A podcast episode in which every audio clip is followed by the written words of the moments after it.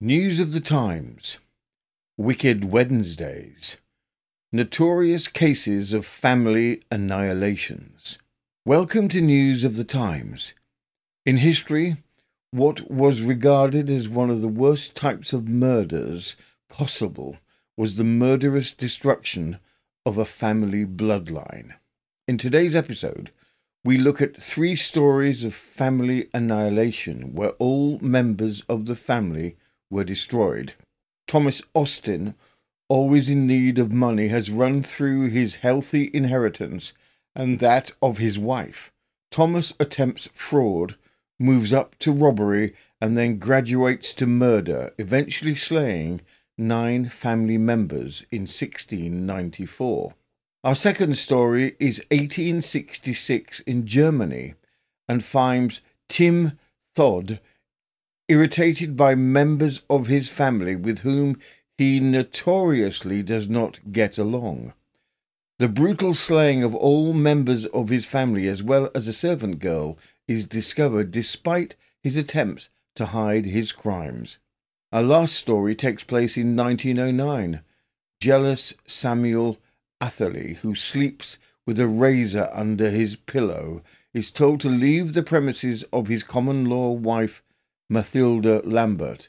He does not take the news well. Three stories of murdering their family is today's episode of Wicked Wednesdays. We very much hope you enjoy the show. Thomas Austin, sixteen ninety-four, murder of his wife, aunt and seven children. We start this episode with a case from the Newgate Calendar from sixteen ninety-four. Thomas Austin, although left relatively well off by his parents, goes through all his money, then his wife's money, then mortgages his estate as far as he can.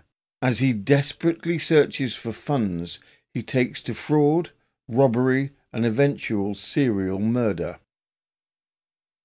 From the Newgate Calendar, Thomas Austin was born at Columpton in Devonshire, of very honest parents who, at their death, left him a farm of their own, worth about eighty pounds per annum, worth approximately over twenty-five thousand pounds a year today, which is a pretty estate in that country, and as his land was without encumbrances, and he had good character at the time, he soon got a wife with a suitable fortune, she having no less than eight hundred pounds to her portion. But this increases of his riches, and the thought of having so much ready money by him made him neglect the improvement of his living and take to an idle, extravagant course, by means of which, in less than four years' time, he had consumed all that his wife had brought to him and mortgaged his own estate. Being now reduced to pinching circumstances and not knowing which way to turn himself for a livelihood, the devil so far got the upper hand of him as to excite him to the commission of all manners of unlawful actions for the support of himself and his family. Several frauds he was detected in, which his neighbours were so good as to forgive out of respect to his family and to what he had once been.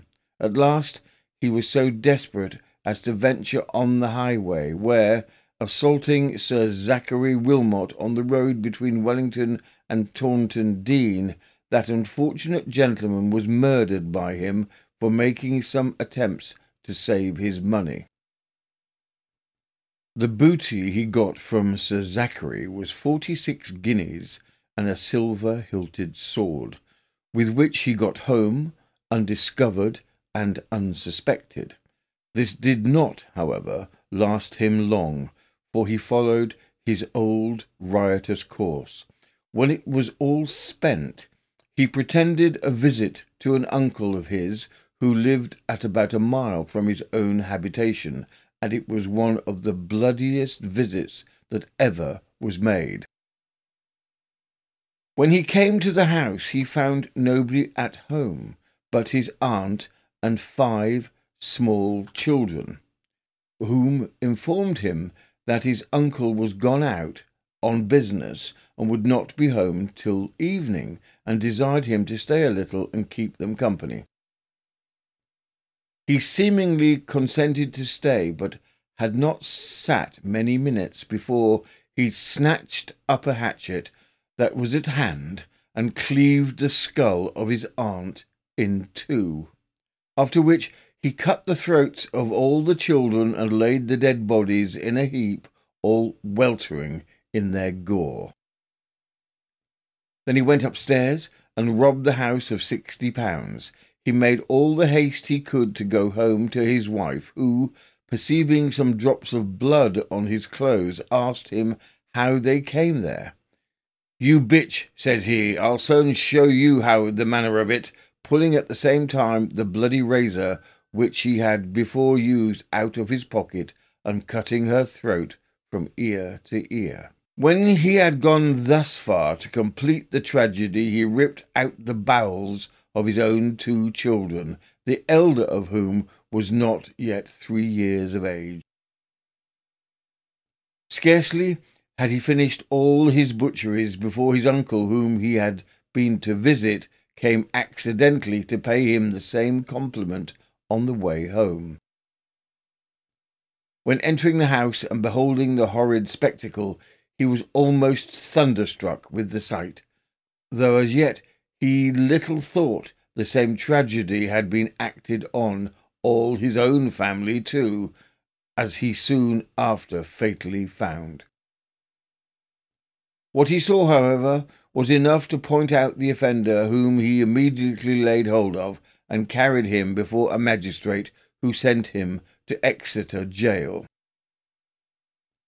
In the month of August sixteen ninety-four, this inhuman wretch suffered the punishment provided by the law, which appears much too mild for such a black, unnatural monster.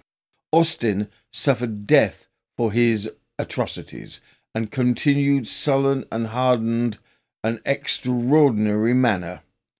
In August sixteen ninety-four, this inhuman wretch was hanged. He seemed quite insensible as to the wickedness of his acts, as well as to the senselessness of them, and there can be little doubt that he was a victim to homicidal madness.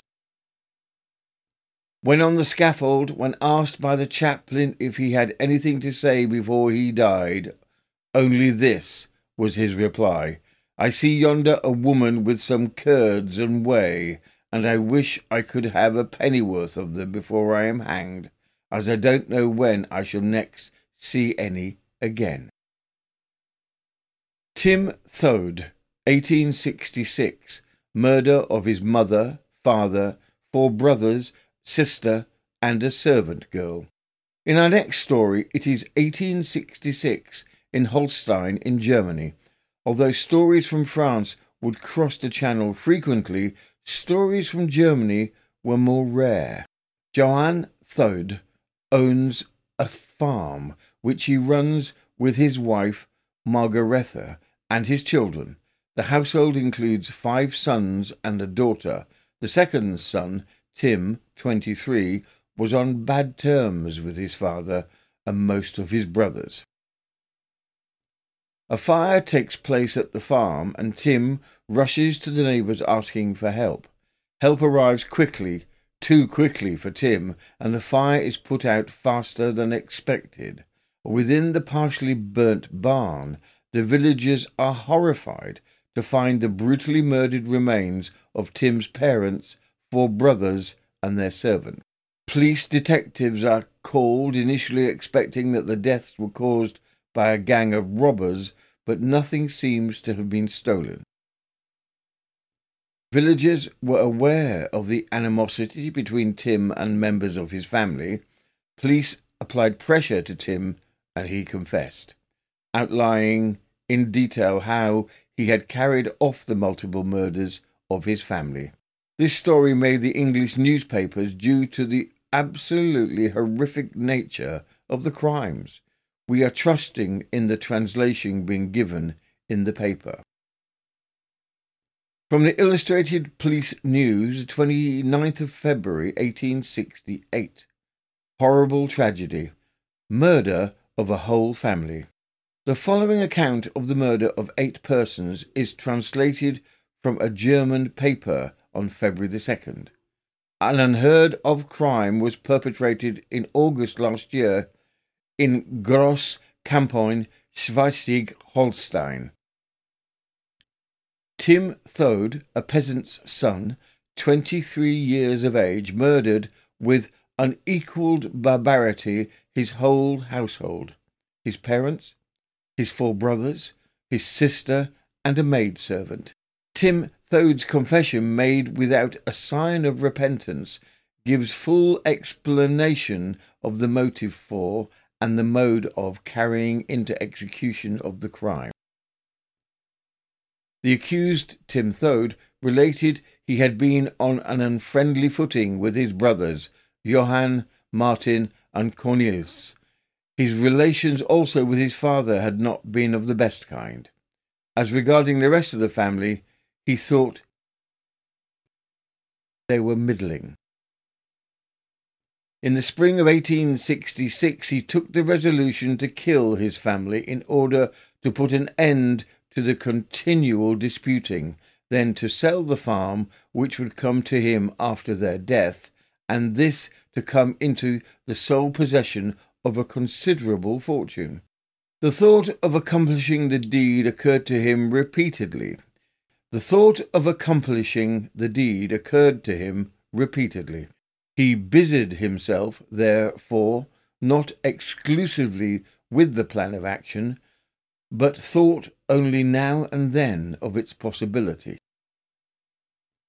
The plan of killing them one after the other in their beds he gave up, as he was afraid the noise resulting from, from what it might awaken the rest, and he would not arrive at the wished-for result. On the sixth of August, he had already laid ready to hand a five-foot-long handspike to kill his brothers with. He stated, "I would decoy them one after another into the barn and then strike them dead there." This intention was not carried out into execution, as he did not succeed in executing the plan in the way related. On Tuesday, the seventh of August, his parents left home with a neighbour, Svartkov, in order to pay a visit to some acquaintances. Timm Thode easily managed to go behind his brothers, Martin, Cornelius, and Remier, one at a time, as they were engaged in work, and then struck the brothers one after the other from behind with the five-foot handspike, which was thick at the lower end. Martin falls first by his brother's murderous hand, then Remier, and then Cornelius. He strikes Johann over the head. This one staggers to and fro and cries to his brothers. The murderer, Timm Thode, brandishes the handspike anew and then strikes him dead. Now, the father must be disposed of. Tim, by telling him the oxen had broken loose, gets him to come out before the front door and strikes him down in the front of the farmyard. He brings the remains of his father back to the house in a cart and removes the stains of blood by digging up the earth, which he throws into the cart as well. Two watchful dogs are in the courtyard of Johann Thode. These might prove dangerous to the murderer, therefore he must dispose of them. The dogs are attached to him. He entices them, places a knot around the throat of the first, and hangs him up. Thereupon he calls upon the other dog. The animal obeys his call. With the razor he attempts to cut his throat. He does not quite succeed, and howling, the dog extricates itself from the hands of the murderer. The mother appears with a lighted candle at the door and asks the reason of the noise. "It's nothing," maintained Tim. Now follows the account of the terrible combat in the small room between sister and brother.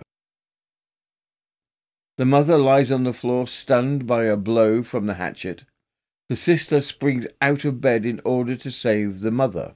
He strikes out at the sister and strikes her head with a hatchet. The mother still groans. He strikes her dead also. Finally, he runs to the servant girl's room, feels about in the darkness for the head end of the bed, strikes upon it twice with the hatchet, and the murder is accomplished. The girl dies without a word. There, I have them all dead, are his words.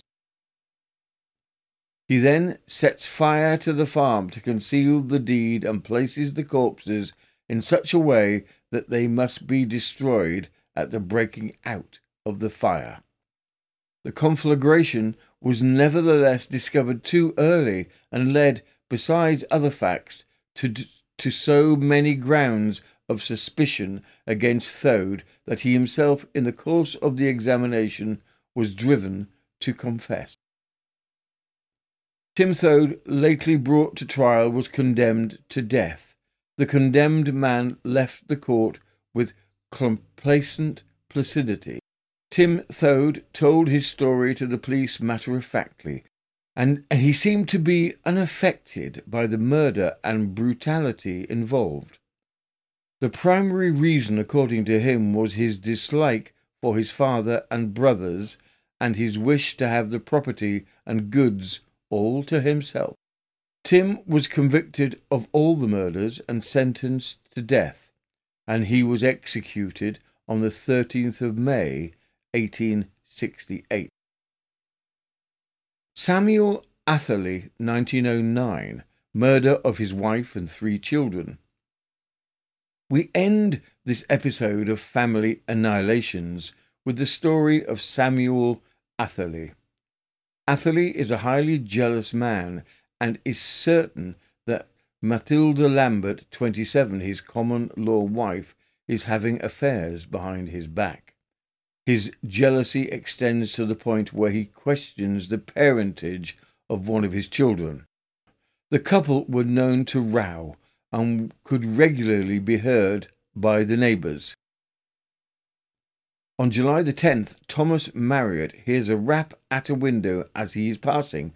Cautiously, he peeps through the window, and there, here he sees Samuel Atherley bleeding. His throat had been cut. Marriott enters the house and goes upstairs. There he finds the wife, Matilda, with her throat cut. She is dead. Marriott's horror intensifies as he finds the bodies of the three children, John, eight, Annie, five, and Samuel, two. All of the bodies had knife wounds. Annie and Samuel, the two youngest children, had also been beaten with a hammer. On the way to the hospital, Atherley confessed to having killed his family at three a.m. in the morning. From the Sheffield Evening Telegraph, the thirty-first of July, nineteen oh nine. Four murders, a ghastly confession, razors and hammer.